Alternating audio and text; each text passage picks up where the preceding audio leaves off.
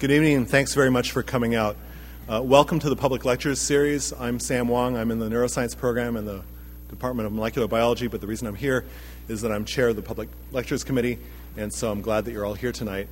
Um, we have a really good series this year, uh, and I'm really pleased to uh, introduce Professor Elaine Oran tonight. She's the third in our series, and if you're interested in the other speakers in the series, which cover all range of intellectual endeavors, you can read about them all by going to our website at lectures.princeton.edu.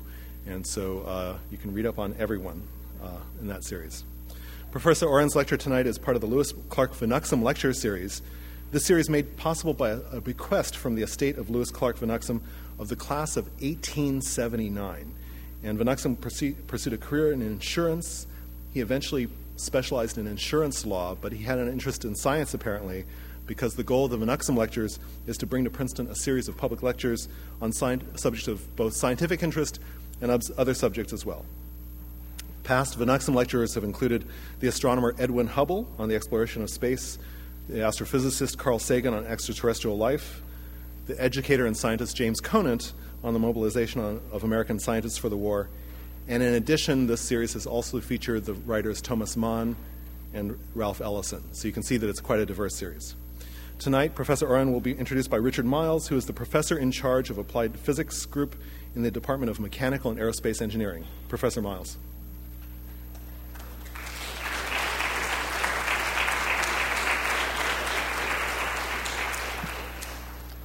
Well, let me begin by introducing Elaine as one of those people whom I love to see at a conference. Uh, she's full of ideas. She knows what's going on pretty much everywhere and she's plain fun, which is sometimes an unusual trait at engineering and physics conferences, as you might imagine. I recall an evening at the Hertz Foundation dinner in San Francisco with my wife Susan, Elaine, and her husband Danny, where her quiet but pithy remarks during the rather boring after dinner speech had us all roaring with laughter and brought us to tears as we tried to suppress that laughter during the evening. And another event was the taxi cab ride in Toronto. You remember our taxi cab ride in Toronto, Elaine? The taxi cab driver challenged us to stump him in a geography quiz for a free ride. Danny and Elaine leapt to the challenge. and we had such a great time on the way to, from the airport to the hotel that we gave him an extra big tip. So much for the free ride uh, somehow fun things happen around Elaine. She is, in addition to being fun, one of the most distinguished scientists in the United States. This year, she will uh, receive the Achievement Award from the Society of Women Engineers in the next few days, their highest honor. In 2004, she received the Presidential Rank Award for Meritorious Senior Professional. The prior year, she was elected to the National Academy of Engineers. And in 2002, she was honored with the Dryden Lectureship in Research, one of the top honors of the American Institute of, Aeronautics and Astronautics, the AIAA, um, an institute that she has been a very active participant in. The list goes on. In 2001, she became an honorary professor of the University of Wales, and in 2000, she received the Zeldovich Gold Medal of the Combustion Institute. She's a fellow of the AIAA, a fellow of the American Physical Society, and she's currently editor in chief of the AIAA Journal, a lead publication for the 30,000 members of that organization. After getting her undergraduate degree at a highly respected institution, Bryn Mawr, she moved to Yale uh, for her master's and her PhD. Her citation by the National Academy states for unifying engineering, scientific, and mathematical disciplines into a computational methodology to solve challenging aerospace combustion problems. I'm delighted to introduce Dr. Elaine Oran, who will speak to you on matchsticks and other things.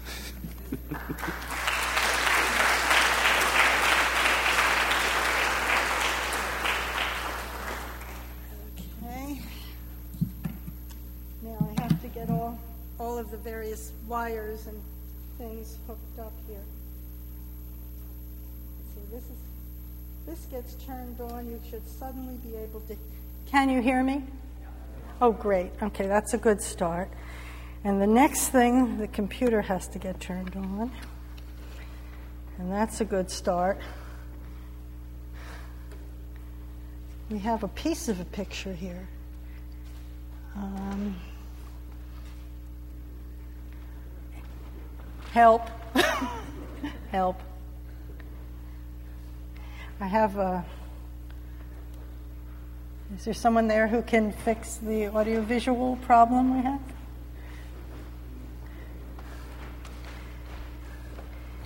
Is this something I'm doing, Jim? It's, I'm only getting half a, an eighth of a screen here. This worked, by the way, 10 minutes ago. Try clicking on whatever the icon is and we'll see if it goes. No, you see, we're only getting a piece of it. Should. Oh, no, no, no, no. Just put it to sleep and turn it on, on again. Sorry, guys. I've never seen this happen before, naturally. Okay. Ah! Okay. Terrific. All right, we're going to have a talk after all. Okay, Apple L. Okay. Thank you. Thank you all very much for this invitation to speak here this evening. It's a real treat for me to be back at Princeton, where I have so many friends and so many family ties. It feels, it always has felt like home. And uh, I'm really honored to be here on this very special occasion. Um, what I'm going to be talking about tonight is numerical simulation. Now, what I'm going to try to do is to show you what numerical simulation is, and I'm going to try to explain to you how very powerful it is, and how it can be used for a very wide range of problems from engineering design through scientific exploration. And what a, the underlying thread here is that we're applying similar methods and similar concepts and similar procedures to a wide variety of problems in our universe and objects in our universe, ranging from engines to matchsticks to suns to black holes. And I hope I can do this coherently. I moved this slide from later on in the talk here, and I'll come back to it again, but I have a different reason for wanting to show this now. What I'd. Is this. Oh, great. Uh, what I would like to do to begin with is show you, is try to give you a feel for the process of numerical simulation before I get into specific examples. The starting point is always some observation of the real world. And from that observation, we engineers and mathematicians and physicists and chemists construct a mathematical model.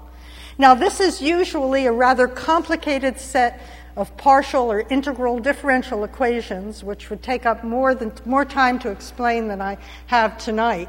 Sometimes it's not even a set of equations, but it's an algorithm or a procedure. But nonetheless, it's a set of rules and sometimes in equation form, for how these processes change in space and time. Now, when the problem is very, very complex, there's no simple mathematical solution for this at all. And when there isn't, we need a computer to solve this problem. So, what do we do? We construct a numerical model or algorithm to solve the set of equations that we've come up with, or to solve the algorithm that we've come up with. What we do is we take the set of numerical of, of these complex equations and rules and we transform them into an algebraic set of equations. We transform these into a set of equations the computer can deal with. There's several fields involved here already. This is the field of numerical analysis. This is not a unique transformation, to use a technical term here. There are many ways of getting a set of equations that the computer can solve from the numerical, from the equations. But I'll talk more about that later. You take these set of equations, you solve them on a computer. And of course, as, um, as I'll point out, the computer solution is often not un- a, not a unique solution. It depends on all of these things, introduces errors. And then we analyze these re- results and we present them and we compare the results to the things we see around us and the things we compute. And this is the process of numerical simulation. Now, what I'm going to be talking about today, the examples I'm going to give you are numerical simulations of complicated, complex fluid dynamic flow systems. This is a multidisciplinary field that combines, uh, combines knowledge and methods from science, mathematics, engineering, computer science, and engineering. A lot goes into this, uh, but the slide doesn't change. there we go. Oops, back one. Now, when I say complex here, what I mean is complex physics, geometry, and chemistry.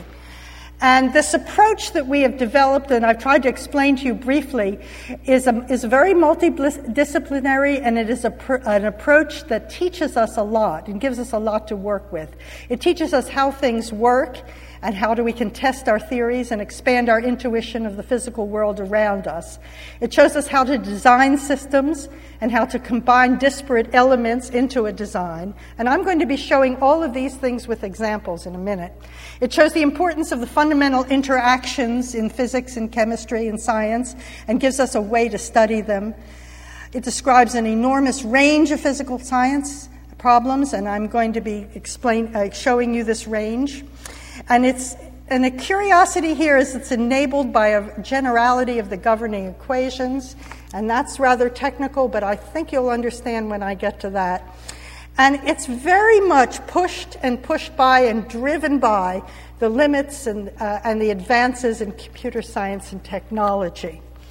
Now, in order to explain this to you, I'm going to very quickly look at a series of examples, starting from objects under the sea through to way up in the stars. I'm going to quickly be telling you about a fish, a torpedo launch, a Navy destroyer, the Shinkansen train, a car that's subject to a large blast, an explosion or, uh, or, a, or, a, or a turbulent fire, an insect, a terrorist attack on a well known Washington objet, re entry of uh, a satellite or a, a, spacecraft into the atmosphere, a coronal magnetic eruption, and uh, a type 1 supernova.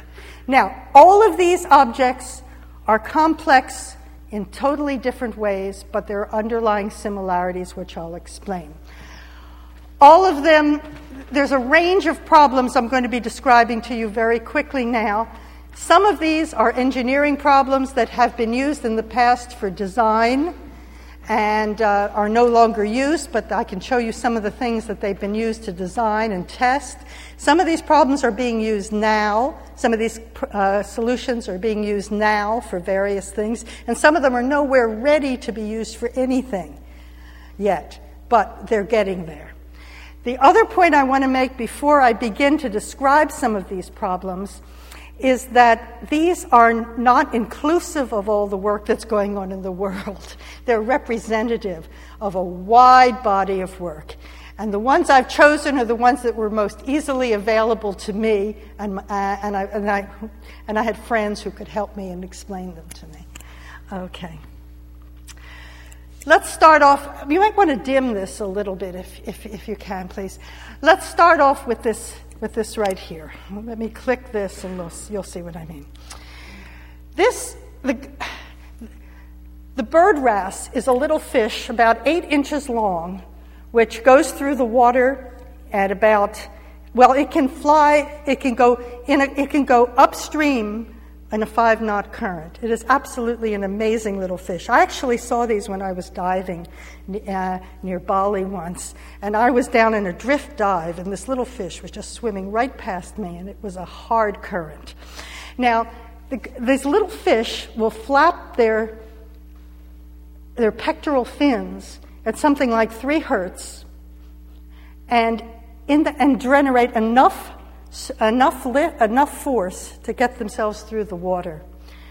One of the big areas now that people are looking at are flexible membranes and how, how this little fish can generate uh, so much force from this, from this motion where it moves its fin as it comes up. In this particular simulation, the way it was done was space was broken up into something like a million, te- a million triangular pieces, uh, actually tetra- tetrahedron, which changed dynamically in time to be able to model how this fin moves up and down. The actual movement of the fin was taken from the measurement of a fish. And one of the interesting results of this computation, which was really pretty much state of the art when it, when it was being done, and probably still is, is they learned that the way it, you very much needed a time dependent dynamic calculation in order to be able to calculate the right forces on the body of this fish. In some ways, a much harder calculation was the launch of this torpedo. Again, it took about a million of these spatial elements to, to, to, do this calculation. And why is this torpedo a hard calculation to do? It's very hard because as the torpedo is launched, it's launched by a water jet from the, uh, from the bay. So it's launched by this water jet. There's water coming back into the bay, and there's a shear motion induced between the, the torpedo and the obstacle. So it's very hard, I mean, and, and, the, uh, and the ship. So it's a very hard calculation because of all these different fluid dynamic effects to get right. And this was done for a design, a design issue uh, on, on the torpedo. Okay, let me keep moving here. If you uh, click on this and go down, you should get the next one. Whoops, wrong way. Okay. The calcu- this is a very interesting calculation because it's really quite different. Whereas we had divided space into many parts before in, uh, in tetrahedron, here it's all rectangular elements. And the idea here is this, this destroyer is going through, over the, through the ocean at 20 knots and it has a 20 knot headwind. headwind. One of the problems here is that the gases from the stack would interact with the shape of the ship behind it and make it very difficult to land a helicopter on the deck in the back. This calculation that was done had, was done for two, re- two reasons, really. One was the design of the bay doors right here. They found that if the bay doors were a certain design and were kept open, it was a lot easier for this helicopter to land on the deck. The other thing this, ca- this calculation was used for was to create uh, virtual reality of, uh, progr- uh, data for training the people who were going to land the helicopter on the deck. The Shinkansen. The Shinkansen goes now at something like 300 kilometers uh, an hour. Uh, uh, and this is, this is probably one of the fastest trains we now have. Um, what they want this train to go is at something like um, 550 kilometers an hour, and pretty soon it will. The problem here is that when a train goes this fast through a tunnel, the sound waves build up into shock waves, and what comes out the other end are horrible sonic booms.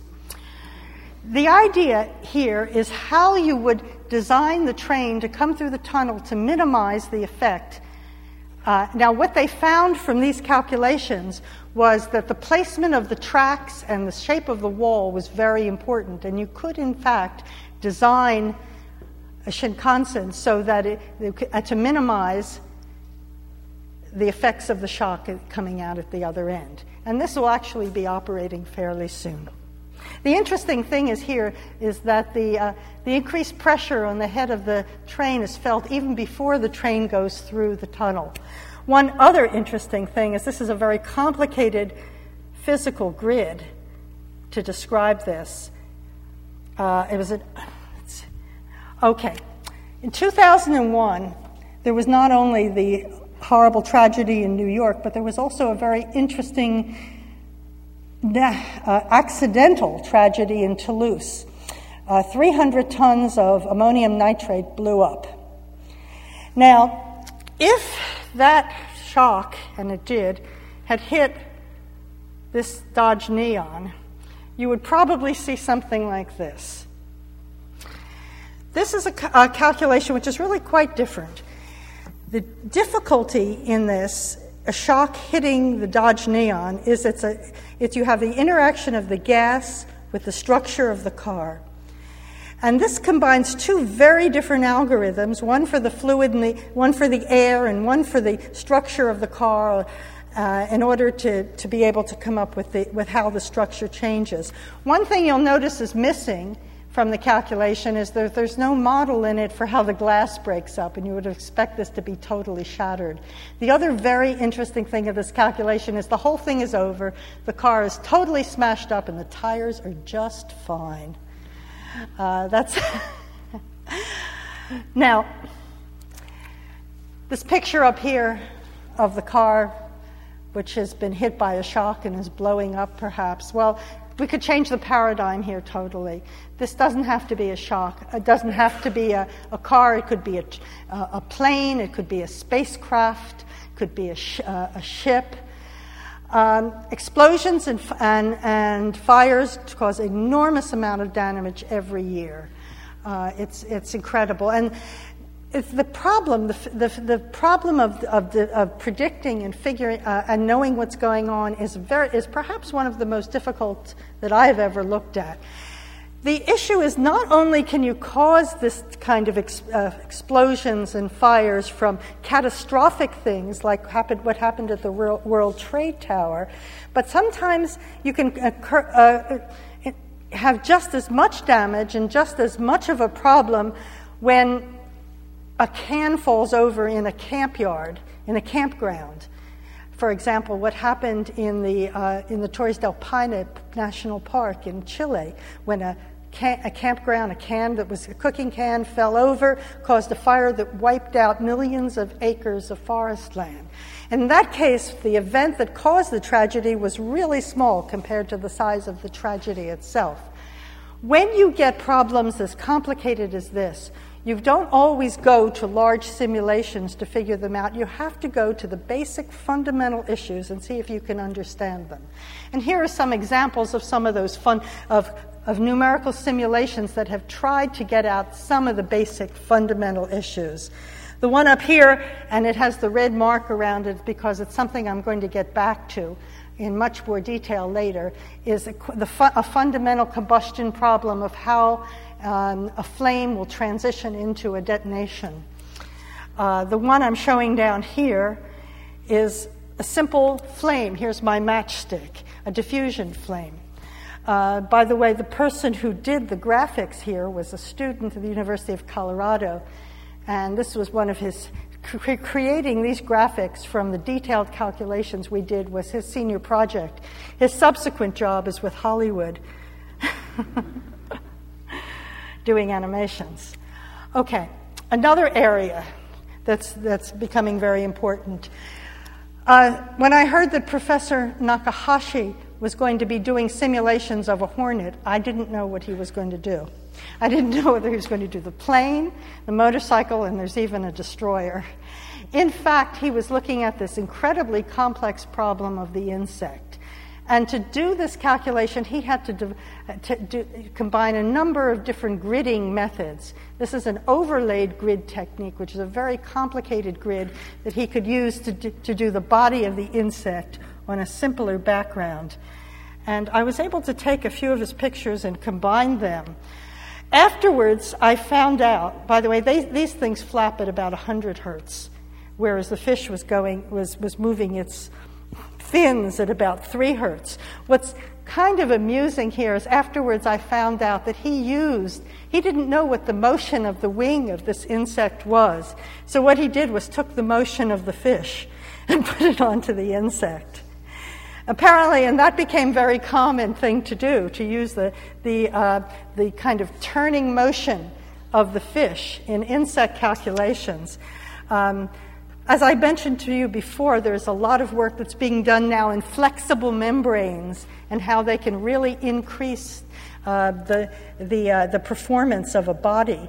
Perhaps we'll have planes someday with flexible wings, but the same kind of flexible membranes was used here for this hornet calculation, which is considerably more recent. Okay, This is a topic I'm going to get back to, so I won't spend a lot of time on it now. A very big issue in Washington now is what happens if a contaminant is released in an, in an area with a civilian population. How do you move people? How do you evacuate the area? This was an early simulation of a contaminant release uh, near, the, near the Pentagon. And uh, it's a three dimensional calculation. Took a lot of computer time at the time.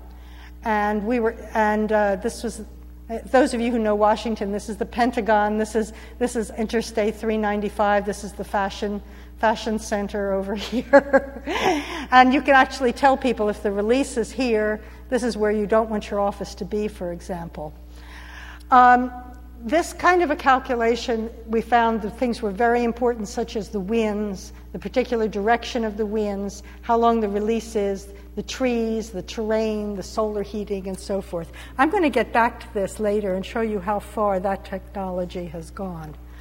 Moving in, into space, um, this, the MUSES-C space capsule, um, I think they've changed the name of it now, but it was very interesting. It's a Japanese spacecraft. It was sent to the nearest sat- uh, asteroid to pick up a sample, and it's supposed to come back in around 2007. I don't know if it'll make 2007, but it will be close. I think it's on the route back now, as a matter of fact. One of the interesting things about this problem, re- it was a reentry problem, they are not using the usual parachutes that we often use in our reentry um, uh, vehicles to slow them down. So, whoops, that was the wrong one. Go back uh, to slow them down. Um, what they're doing uh, is designing, they wanted to design the capsule so that it was stable uh, on reentry if they put it into a certain direction.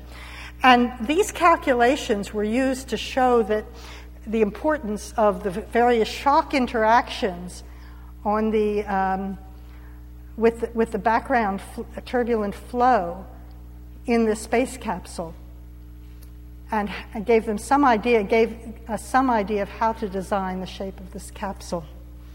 Okay. Um, into space now, solar eruptions. A billion tons of material launched into space at a million miles an hour over a period of two hours, coronal magnetic eruptions. This is a, a, a, topic I'm going to get back to because I think some of the work in this is very exciting.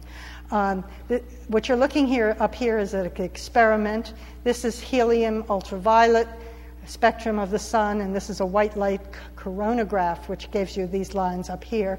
This is the beginnings of an early calculation, and I'll get more into the calculations of these magnetic field lines and how they behave and how the, the material is ejected into space. Okay, we're getting there now. Next. And the last topic I wanted to cover quickly was this thermonuclear supernova, which is a favorite topic of mine. Before this, this, this is the uh, galaxy NGC 4536. Before the uh, supernova, this is the super, super, during the supernova event when the, the light emitted was at a high point here. Uh, we, became, we called 1981b. Now, this is an amazing combustion event which takes about two seconds. The star has existed for about two billion years, and then all of a sudden, in two seconds, it's erupted, released 10 to the 51 ergs of energy, and leaves essentially nothing behind except higher elements. We believe that the original star was a white dwarf star. Um, I'm going to show you a, a, graphic of what's happened to one in the Virgo cluster here. Um, this to give you more of a feel for it. When I push the button, you'll see a movie. You'll see in the movie the, the, uh, the star reaching the most intense level, and then the supernova, and then decaying. And there's also a plot here which shows the, uh, the brightness of the star, and how it peaks in about 18 days, and then it dies in about a year. Um, this is our grounds, our truth that we compare the results to. The reason these supernovae have become important is because of their, their importance to cos- in cosmology. Um, we're using them as standard fiducial measurement points in the, in the universe to be able to determine the age of the universe, the curvature of the universe, and even the amount of dark matter and dark energy. Uh, what these are are really a fascinating combustion laboratory. And um, to show you that, I'll show you a simulation here that we've done of the explosion of a supernova.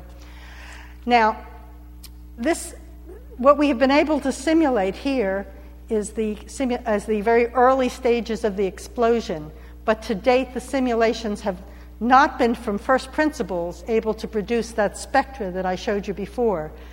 A possible solution, and we think that the answer here is that there is a transition from a deflagration, from a flame to a detonation.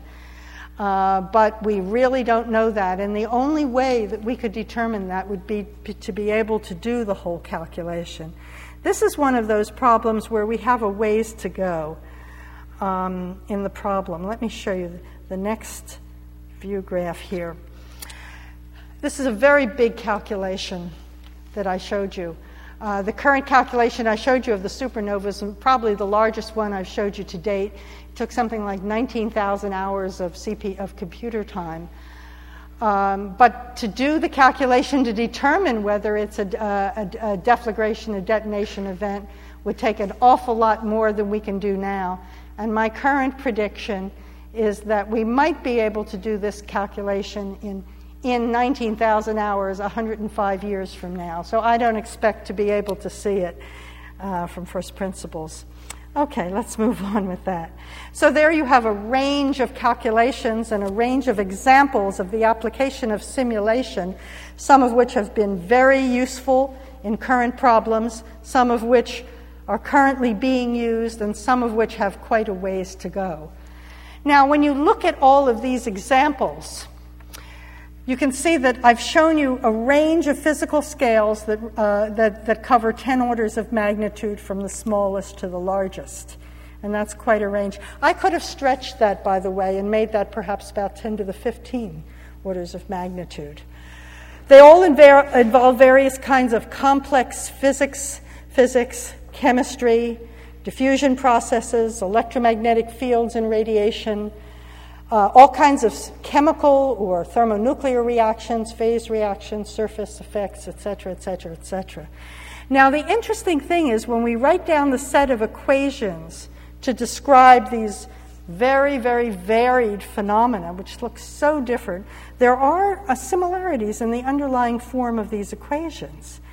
And I think that it is this seemingly rather trivial point that has let us get as far as we have in understanding a lot of these phenomena. Um, what's the equation? What's the underlying equation? It's really very simple, and, you, and I will show some equations tonight, not too many, and it's what's called a generalized continuity equation. And many of the standard equations that we solve in, chem- in engineering and physics and in chemistry are, in fact, a subgroup of this class of equations. Um, so, the, you know, you can, you can get sort of deep about this and say, why is this form so generally valid uh, for these very different situations? And I think the answer is really very simple, and it's that we conserve mass, momentum, and energy. And that it, when a conserved quantity moves from here to there, and there's no lost term, it's just going to move and you have to conserve it. So the, the reason is simply causality and conservation.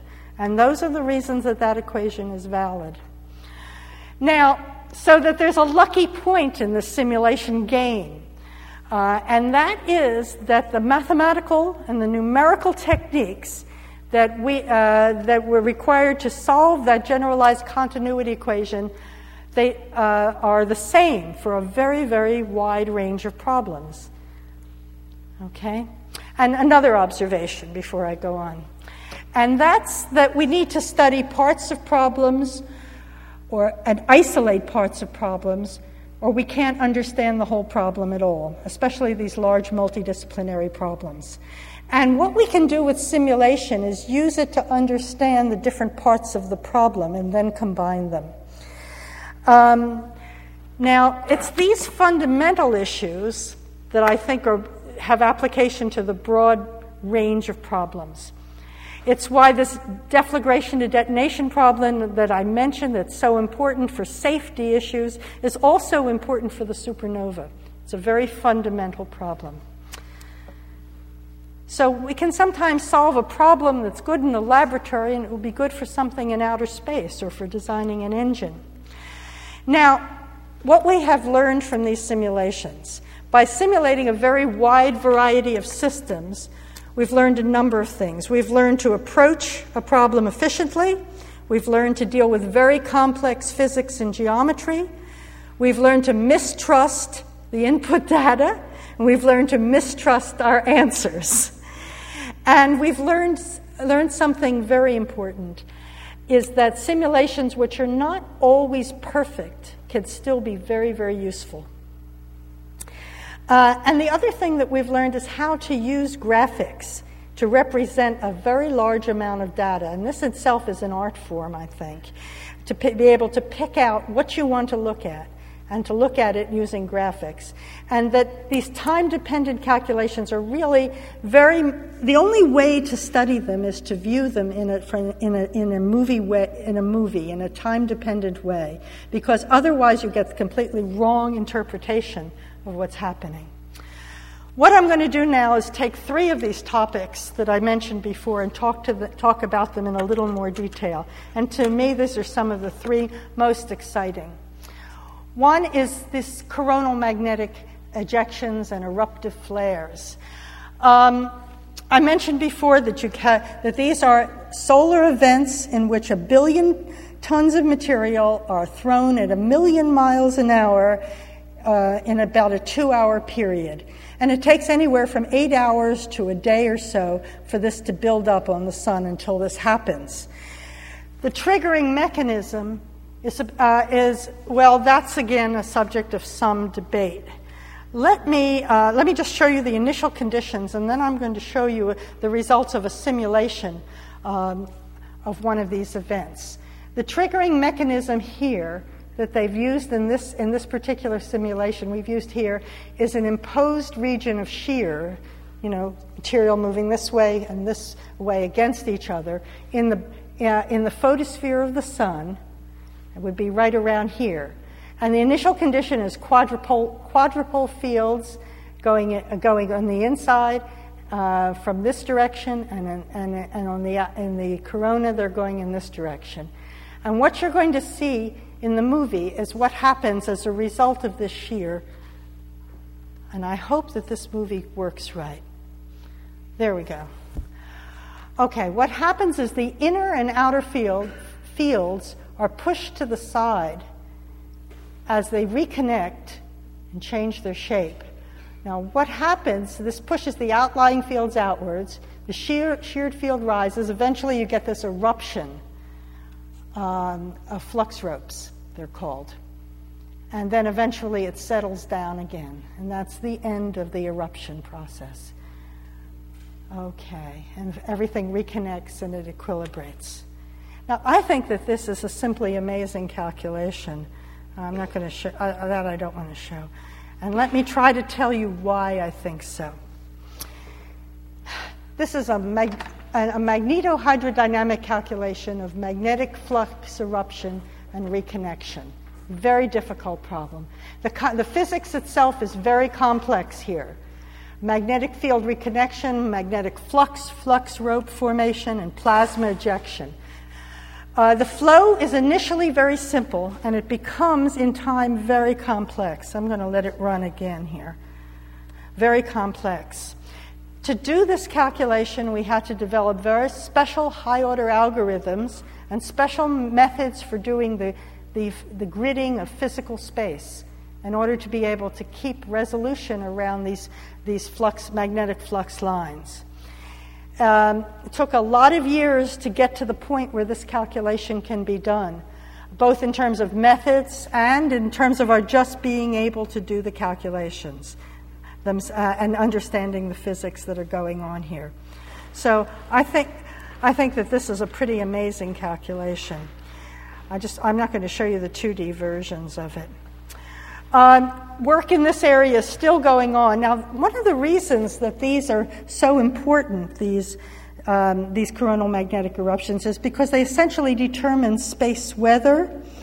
They uh, affect geoma- geomagnetic storms, and it's not entirely clear what their influence is or whether they're influencing or influenced by the solar cycle. So they're quite important. Work and these are still going on, and the technical reason for, for what's happening is really quite complex, but I won't talk about it now.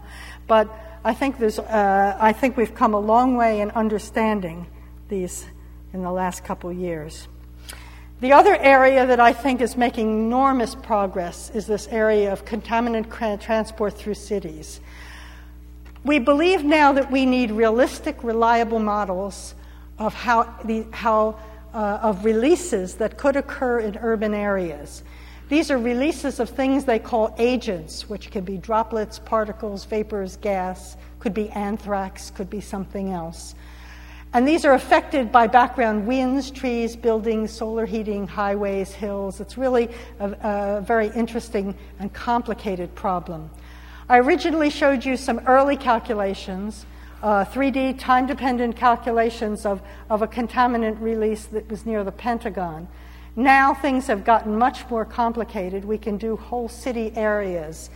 This, uh, and ask these questions about how these contaminants trans- spread, how quickly they spread. Here you can see one that was done in an area that models the Washington Mall. It's similar to the Washington Mall and you have uh, the simulation is on an, as a 3D fluid calculation, dynamic in an area that's 1.5 by 1.5 kilometers on the edge and, and 0.4 kilometers high, with winds in various directions. This one is three miles an hour from the east. And the release was at ground level what they found is that particles are caught up in the wind and then they move downstream, stream, and they're really affected by recirculation of buildings. In fact, the most important thing uh, that's been found is the importance of the geometry, the effects of the buildings, um, and, and how they and how that's and how they deter- that determines what's going to be happening to the contaminant. Um, by doing this series of calculations where they vary the wind, we vary the wind directions and, um, and, and keep the geometry fixed, uh, there's a number of rules that have emerged for how to evacuate people uh, that, can re- that could be used to save a lot of lives. Uh, let me just run this movie again. Uh, one, of the, one of the things they've learned is that when the material is first released, a lot of the contaminant gets caught up in vortices around the initial buildings that, uh, that, that, it hit, that, the, that it hits, and then it just releases more slowly in time.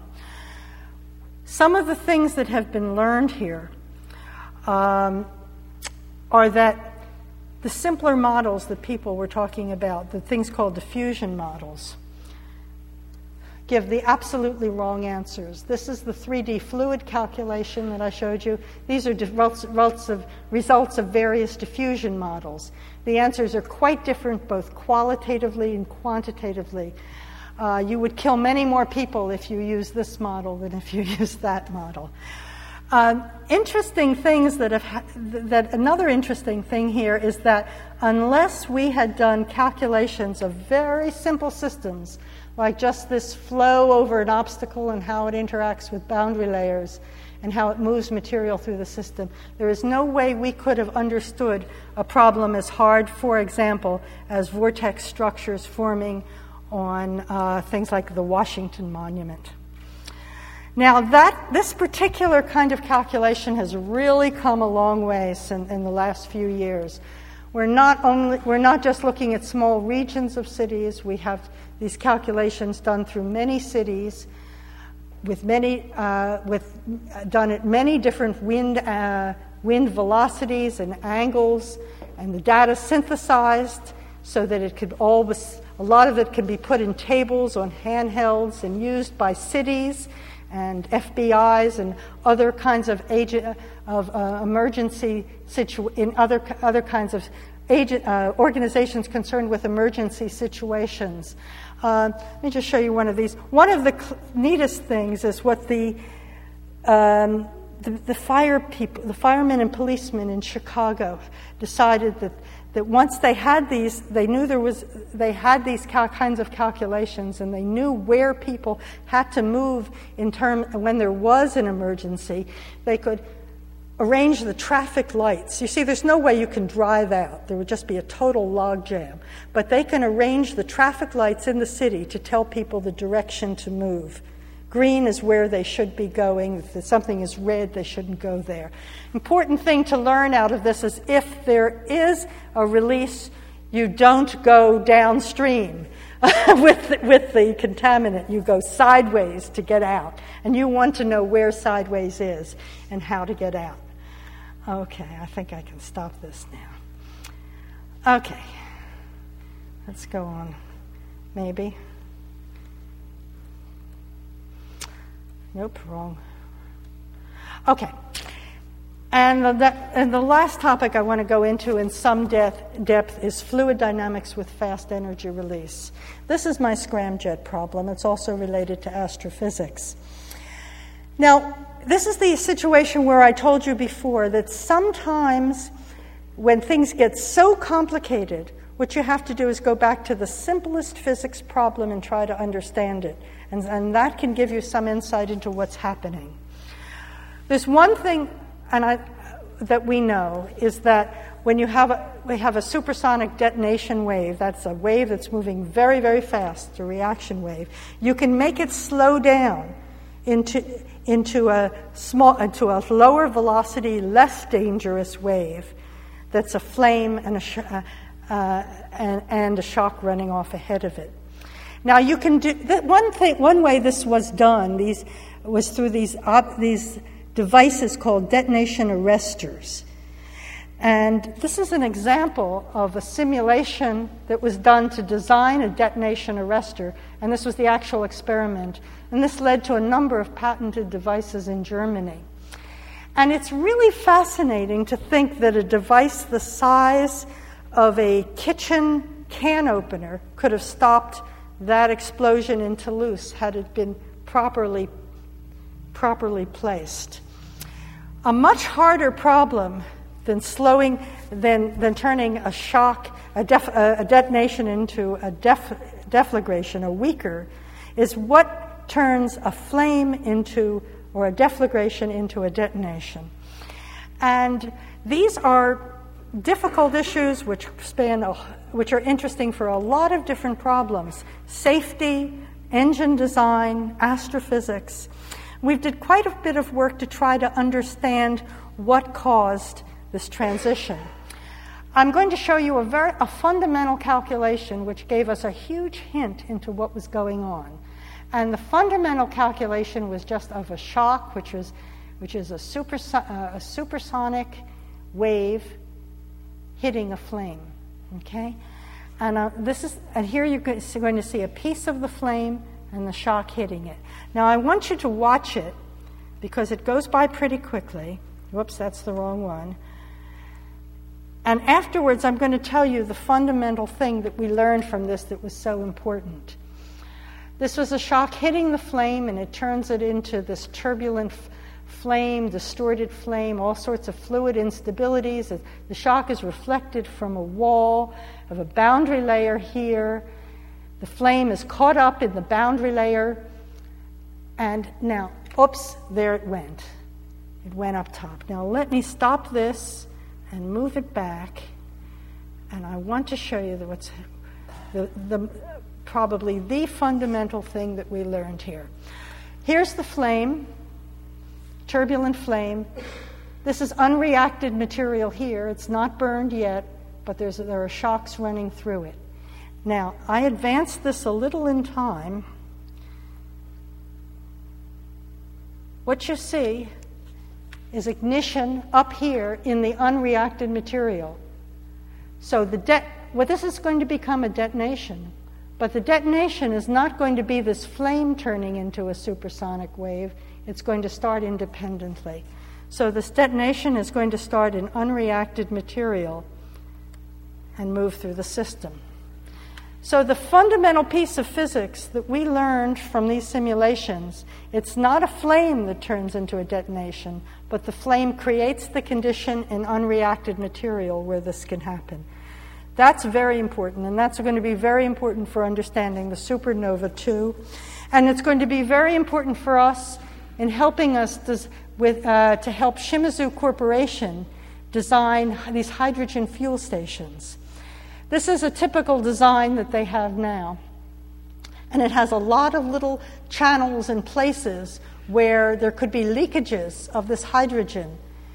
And uh, we, I, what I'd like to show you, but I may have time to show you when this is over, but I'm not going to take the time now, is what happens when you have a little spark in a channel with a series of obstacles in it, um, and how this can become something extremely dangerous. Now, this is something that they're going to have to watch out for in the design. Okay, now, those were my three big examples. Now, I'd like to talk a little bit in more generalities now all of the calculation I showed you, all these 10 orders of magnitude, a range of things, have used one sort of set of equations, this generalized continuity equation I showed you before. It's actually just a piece, it's very, a very important part of our reality, but it's just a piece, it's just, a, a, a, just one equation, one range of variables in a large hierarchy of, of equations. Now, that, these break down, these totally break down under, as soon as you go to a regime where, th- where, where you can't say that there's a certain sorts of equilibrium. They break down when there are too few molecules in the collision, uh, uh, molecular collisions, and the continuum assumptions that we've made that allow us to write down that generalized continuity equation are no longer valid. And this occurs high in the atmosphere, where there aren't too many molecules and it also occurs in these gaseous components of microsensors that are becoming important now for, for detection. These equations also break down when the bodies are very massive or they move very fast. An example of that is black holes, and, te- and also various kinds of relativistic beams. And they also break down when you have these effects we call leakage, uh, effects from very different space scales uh, can be uh, are, are apparent in, uh, are apparent, and you can't average them out. And these some of the strange polymer flows are examples of this. I'm just going to give you a couple examples uh, of where you can't use that generalized continuity equation. Um, one example was the Mir aerodynamics. When the Mir space station wanted, we wanted to get that back to Earth. Okay, an, it was a part of the range of space it was going through was a very rarefied gas, and you couldn't use the same set of equations. But you really did need to do some computations to figure out how to get this back in, this, the spacecraft back in, so that you minimize the torque on the system. You wouldn't tear it apart into a lot of pieces, but you maximize the drag because you wanted it to burn up. You wanted it to be safe. And so a series of computations were done to try to try to have to, to, to maximize the bene, uh, to minimize the danger of the reentry. And these same sorts of equations are good in, gastri- in gaseous mitro- microfilters. It's the same, same situation of not enough collisions. You can use the same techniques there too.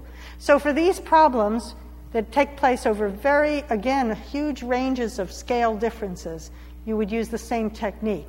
And they're both problems for which you, you don't have this equilibrium, a collisional equilibrium. The other example I wanted to show you, were black, talk to you about very briefly, was black holes. Uh, black, you can't see a black hole, but, uh, but sometimes, but their effects should be visible. And uh, one of the big questions people now are, are asking is what is the spectrum? How would you tell that you, when you were having black holes merging? To answer this question, because this was going to have a very strong effect on space time. It would affect gravity waves, and from there you could test Einstein's theory. It's a very fundamental issue. And we believe that there are these huge black holes in the middle of our galaxy. Um, this, these equations are interesting because they can be broken down, rewritten in terms of 26 equations that look, many of which look similar to that generalized continuity equation. Anyway, some of the same techniques can be used. And um, this problem really has a long way to go there. There is no, at the moment, there, as far as I know, there is no complete solution of Einstein's equations.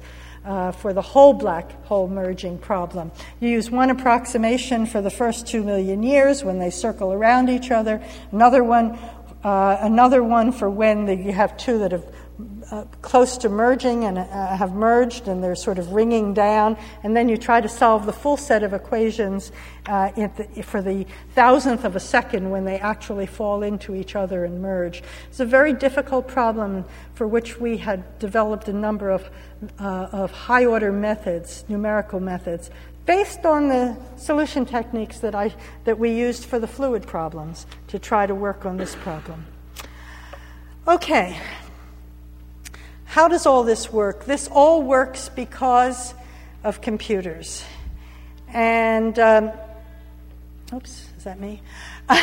and the, th- the scary thing about all of this is that by, people are saying by 2015 we may, have bec- we may reach a plateau in our ability to compute. Now, I'm not sure I believe this, but let me just show you, show you just here. Where do things stand? Um, these computer power, relative computer performance, is a function of year. Now, this is a qualitative curve, not a quantitative curve that I've got here. Computer power is supposed to have, increased, have increased exponentially over the last 50 or so years. Um, it's not increased exponentially because of just taking the kind of computer we had in 1950 and extrapolating that to now. No, it's because of a number of discrete advances that have occurred and changed the way we have computed. For example, uh, the development of transistors. For example, the going vector computing or parallel computing. All of these things have put us back onto a, an exponential curve from what they call these semi logistic curves here. Um, and perhaps another advance is the one I read about in the newspapers the other day, where instead of actual wires on a chip itself, we'll be able to, to send information via lasers on a chip. This might keep us going a few more years. The simplest calculation I showed today, well, that fell into about this place A. The most com- complex problem solved was probably B here. We're 2006 now and this is the next level we're going to. One of the scary things is we don't know if we will be able to keep up this growth. We may need some really revolutionary concepts in computers to be able to do that. For the last 15 or so years, I've been keeping uh, charts like this, where I've put the, str- the strength, the, the speed of, the, of a processor in a computer as a function of number of processors um, this was 2001, and here this is 2006. Thank you. Time to stop, I guess. Uh, and what's interesting about this is in the last 10 years or so, we've moved up in power by up, up this way by about a factor of 10, and we've moved in the horizontal direction by, by increasing the number of processors we've used by a factor of 1,000. And we really need to go in this direction if we're going to keep up the uh, uh, the, the increase in power that we've had. I don't know what will happen. We'll need some new concepts. Now, one thing I wanted to begin to end with is this slide I started with something, the modeling process. And I think this is interesting here. You start with observations of the real world, you define your models, and these give you equations that approximate the real world. You, de- you set up a number of numerical algorithms and you transform these equations into, into a form you can solve in the, acu- in the computer, and these algorithms are approximations to the model equations. You program these algorithms on the computer, And the computer implementation is an approximation of the algebraic equations. Then you analyze all your results and you show selected interpretations of the results. So, my feeling about all of this is that we are at least four steps removed from the real world in these simulations. And what is absolutely amazing is how well we do sometimes with this. Okay. So, there's a lot of points that I could say in summary here. I'm closing down now. But the, um, the, the, the idea I wanted to give you was that this is an extremely powerful tool there are similarities in the approach and in the, and in the methods that we use that cover 10, 15 orders of magnitudes of physics. And when you're outside of that range, there are techniques that apply on both sides of the limits of that range. Again, uh, there's a very unified approach that we can take. And I'd like to thank a number of my colleagues for their help in putting this together, people from other laboratories, my critics, the agencies that have supported me, and I would like to thank you very much for your time.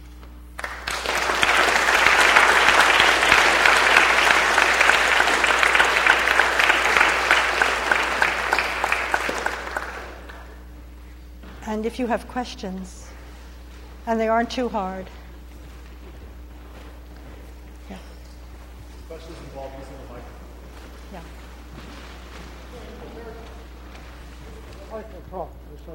I'm sorry, could you please use the uh, microphone so I can hear you? Yes. I yeah. have to put on my glasses to see my notes. Okay. Uh, I would suggest in particular that in dealing with these phenomena... I'm sorry, I can't hear you.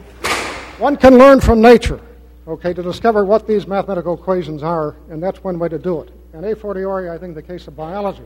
You look in biology because nature is concerned with solving a general, you know, holistic problem. It's not concerned with a specific equation. It's dealing with many problems at once and how to integrate over those things. And the consequence is that you can also, as in the wrasse-fish, come up with intricate solutions that give you a hint as to what you're looking for. Now, there is one thing that goes beyond the biological case here, the importance of biology, and that ultimately will be the brain. And the uh, what? The brain. The brain. And yes. the reason is because in the case of the brain, you're really dealing with the simultaneous integration of the greatest number of factors because we are concerned with the observation of the complex phenomena of the world and dealing with them in all their intricacy and diversity.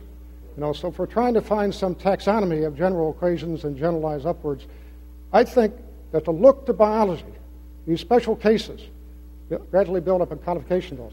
Then, when you can, move over to the brain to find these equations in the brain, which will turn out to be of a higher and higher order because it's the nature of the brain that that would happen. Could be very valuable in your research. That's very interesting. I always thought that equations that would describe the brain would have to have a certain, would not be equations for a single variable in space and time, but would be equation for a distribution. Well, we can get into this later. I've, been, I've thought about that quite a bit, and I have, and I have no, no answer except yeah, that's quite a challenge. oh. Yeah. Did you say anything about quantum computation? I'm sorry, I can't Quantum computation. Quantum application. Quantum computation. Quantum computations, yes. Do you want me to say something about it? Yes. I sure hope it works. because otherwise, Moore's law is going to have us absolutely stuck. And I think quantum, quantum computing is probably the next chance we have of really beating Moore's law. I can't think of anything else. Oh, laser communication on a chip. Yeah, perhaps that would carry us for, for a little bit. But, you know, the funny thing is about these logist, semi-logistic curves is they tell you something very scary. This is not exactly what you asked me, but I wanted to mention this. The scary thing about them is that if you don't keep inventing, you die. It just dies right off. So you have to be constantly inventing. I have no idea if quantum computation will really work. Um, because you have to decipher the information and it's and it's a totally new paradigm in computing and i don't really think that i'm qualified to give a lecture on that but unless we come up with something like that we're going to be dying too so that's that's about all i can say Yes.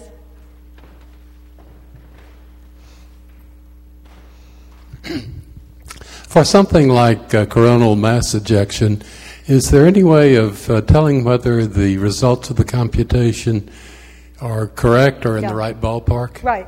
Yeah, there are lots of ways. Um, one is in the mass of the material that gets thrown out, the other is the timing of the event. Okay? Um, the, we're, we're, we're to the point right now where um, we let me see if I can say this right, where we believe that the, the timing of the actual uh, event is right. What's not quite right yet is the timing of the buildup on the sun until the event. So it's the initial condition that's unclear.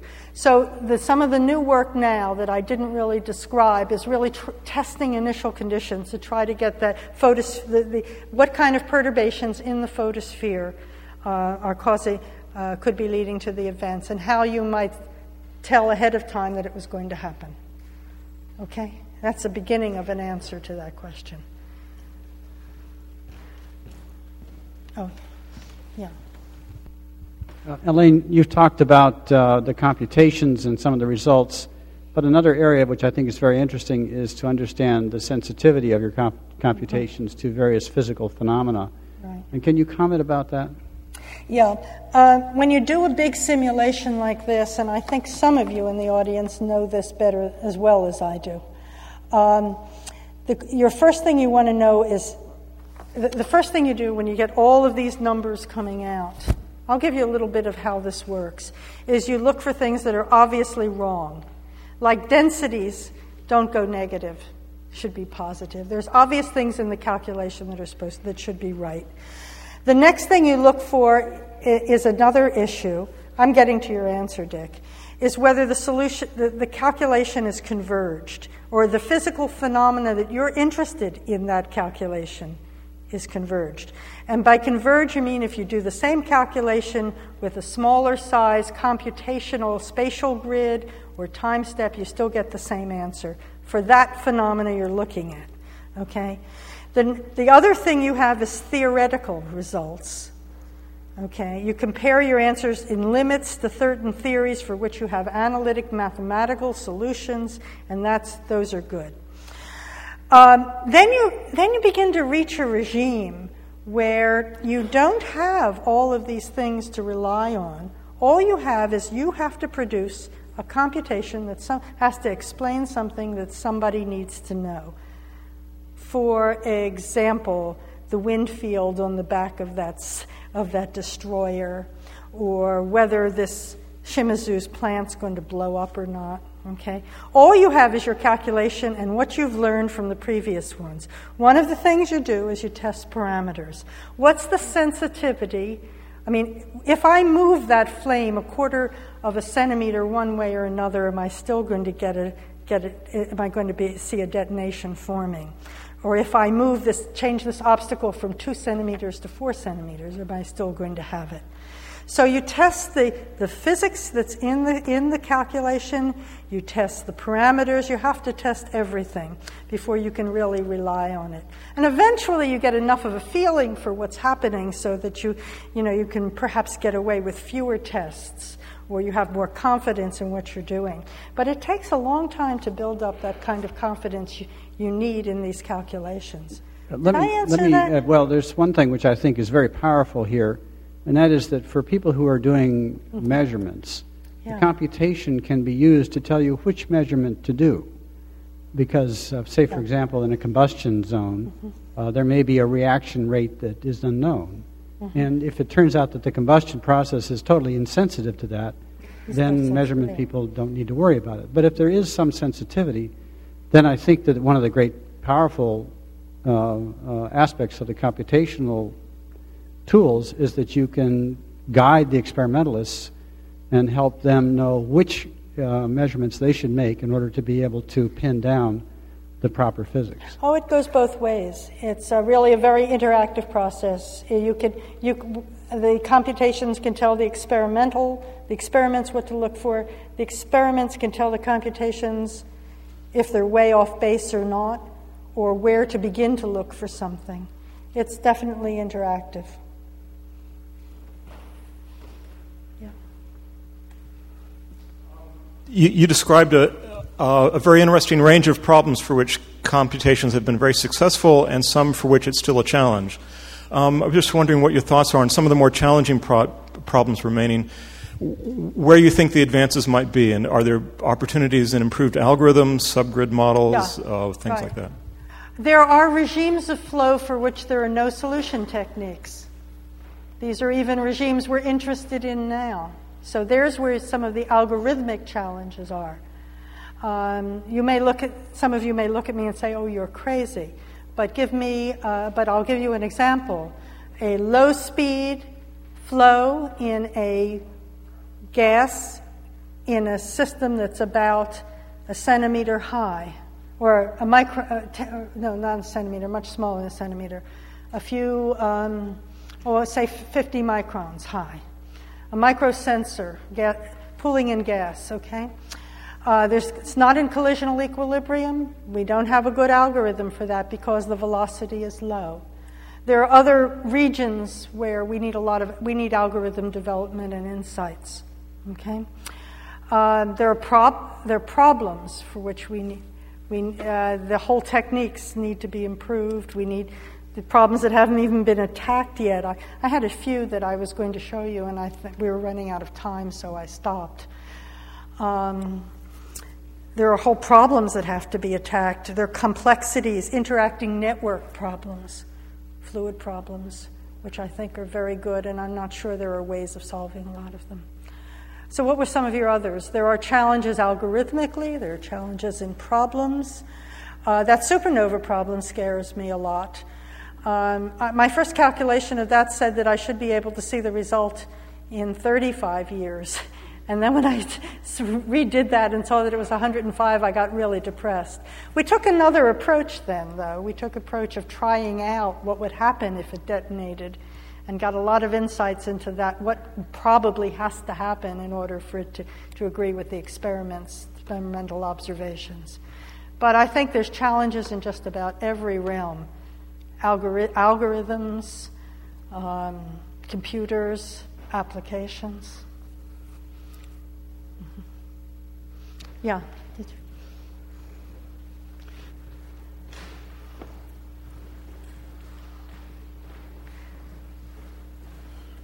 Um, did the simulation suggest that the flow of a turbulent flame is determined or indetermined by initial conditions? I'm sorry, the, the turbulent flame? The yeah. flow of a turbulent flame is determined or indetermined or caused or uncaused by initial conditions. I'm sorry, I, I really, I can't, I just can't hear Oh. it. Maybe, maybe hold the microphone a little. Did the simulation suggest that the flow of a turbulent flame is determined or indetermined by initial conditions? By initial conditions. The flow in a turbulent flame, very much. Statistically, it's not very much. Um, in each individual simulation, that's you know that's a hard question. All right, you've got you. That's a very hard question. It depends on the particular calculation.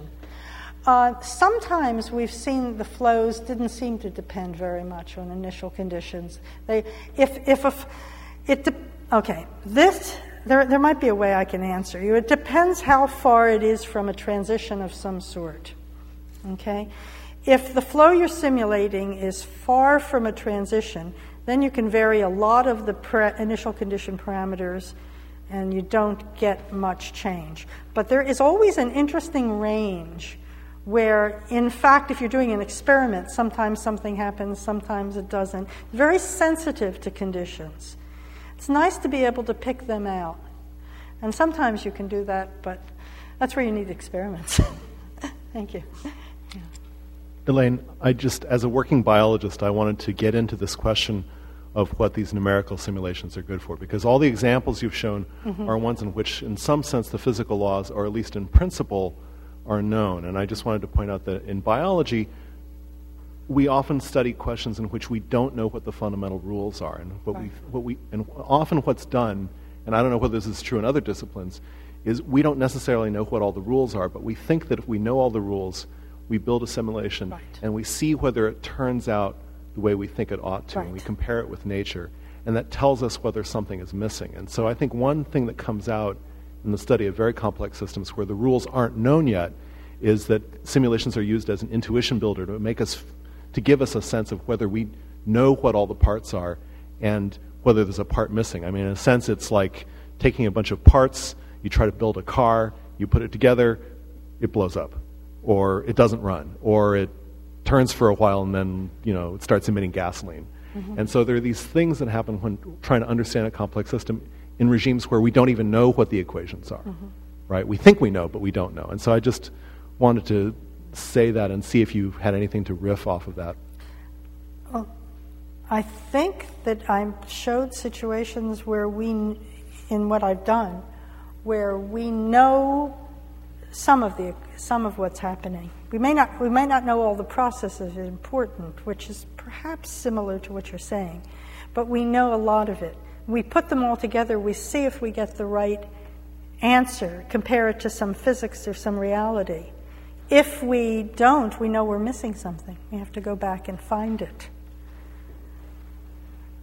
But I think in, often we know the individual physics in these in the problems I've showed you. Right, so we don't know the, the, how, what happens when we put it all together. Right, so that's often not the case in biology. Right.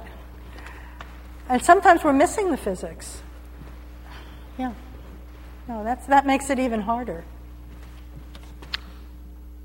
Elaine, I had a question for you about right here.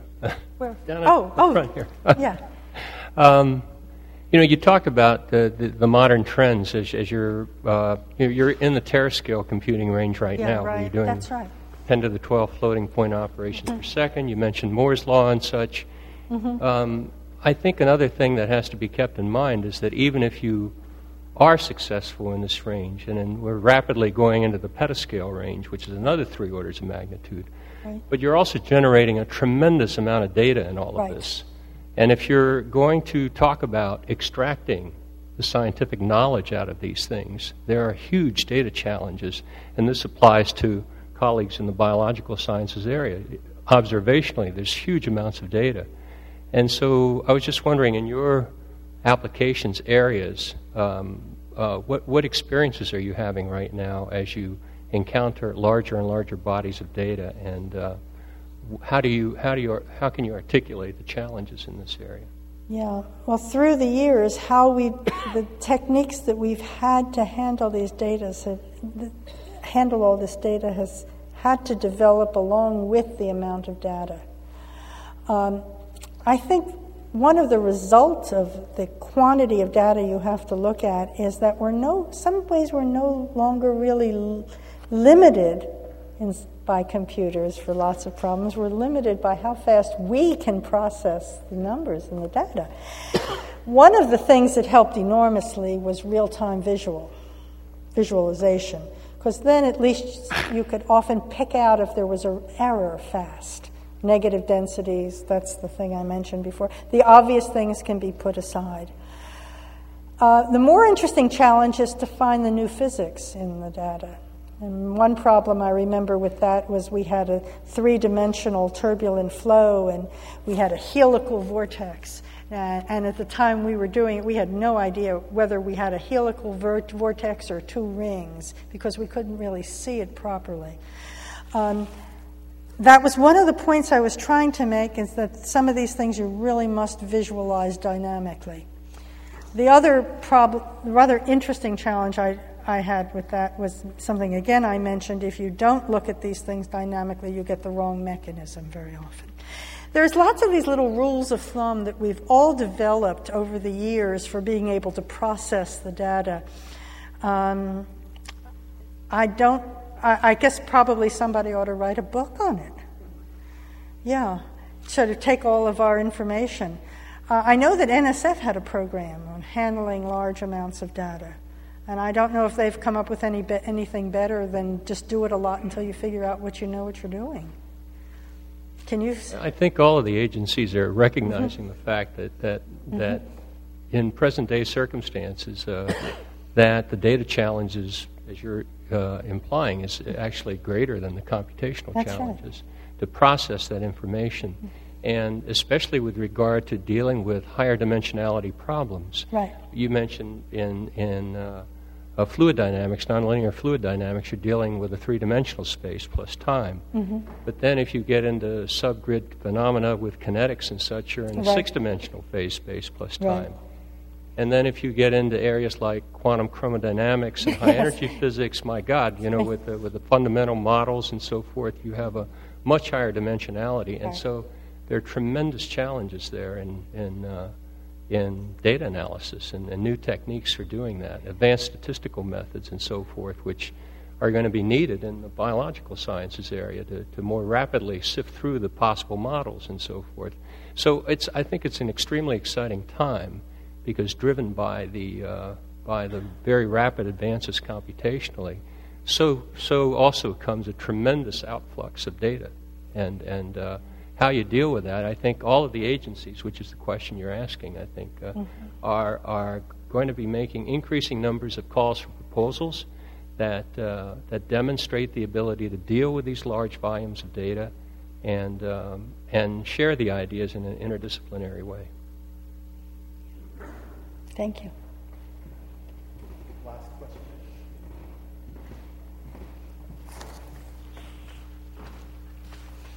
Thank you. Uh, some people work on reactions, explosive mixtures, which they do not want them to explode. Yes. So preventing explosions depends on ignition.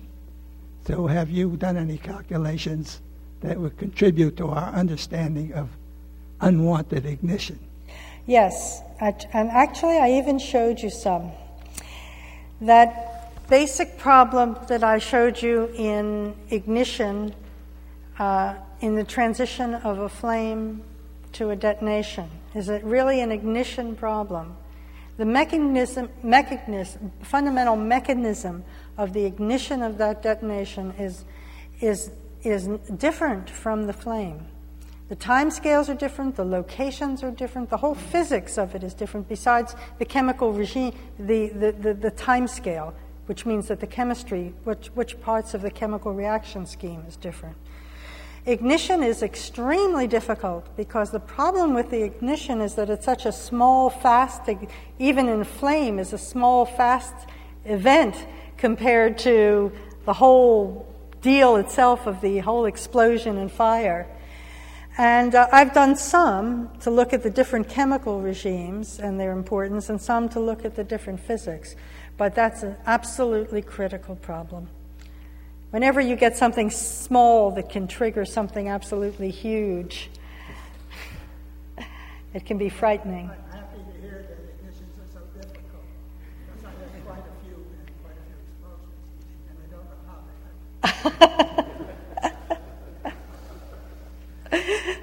We're getting some hints in some regimes. That's all I can say. But the expert is right here. It's Ed. okay, all right, you're off the hook. Is there any other questions? Well, thank you very much.